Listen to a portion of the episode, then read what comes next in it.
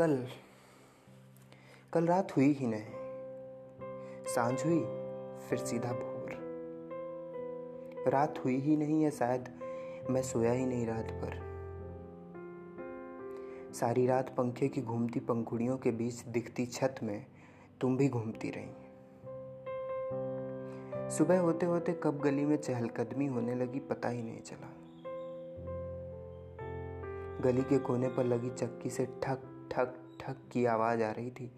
जाकर देखा तो चक्की के पत्थर की कोरे तीखी की जा रही थी। छेनी पर पड़ती तेज हथौड़ी की मार पत्थर की एक परत हटाने का काम बहुत निपुणता से कर रही थी।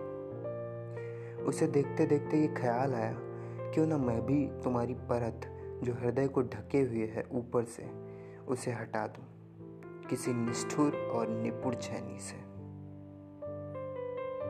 परंतु फिर मन धीरे से कान में फुसफुसा गया। एक प्रश्न।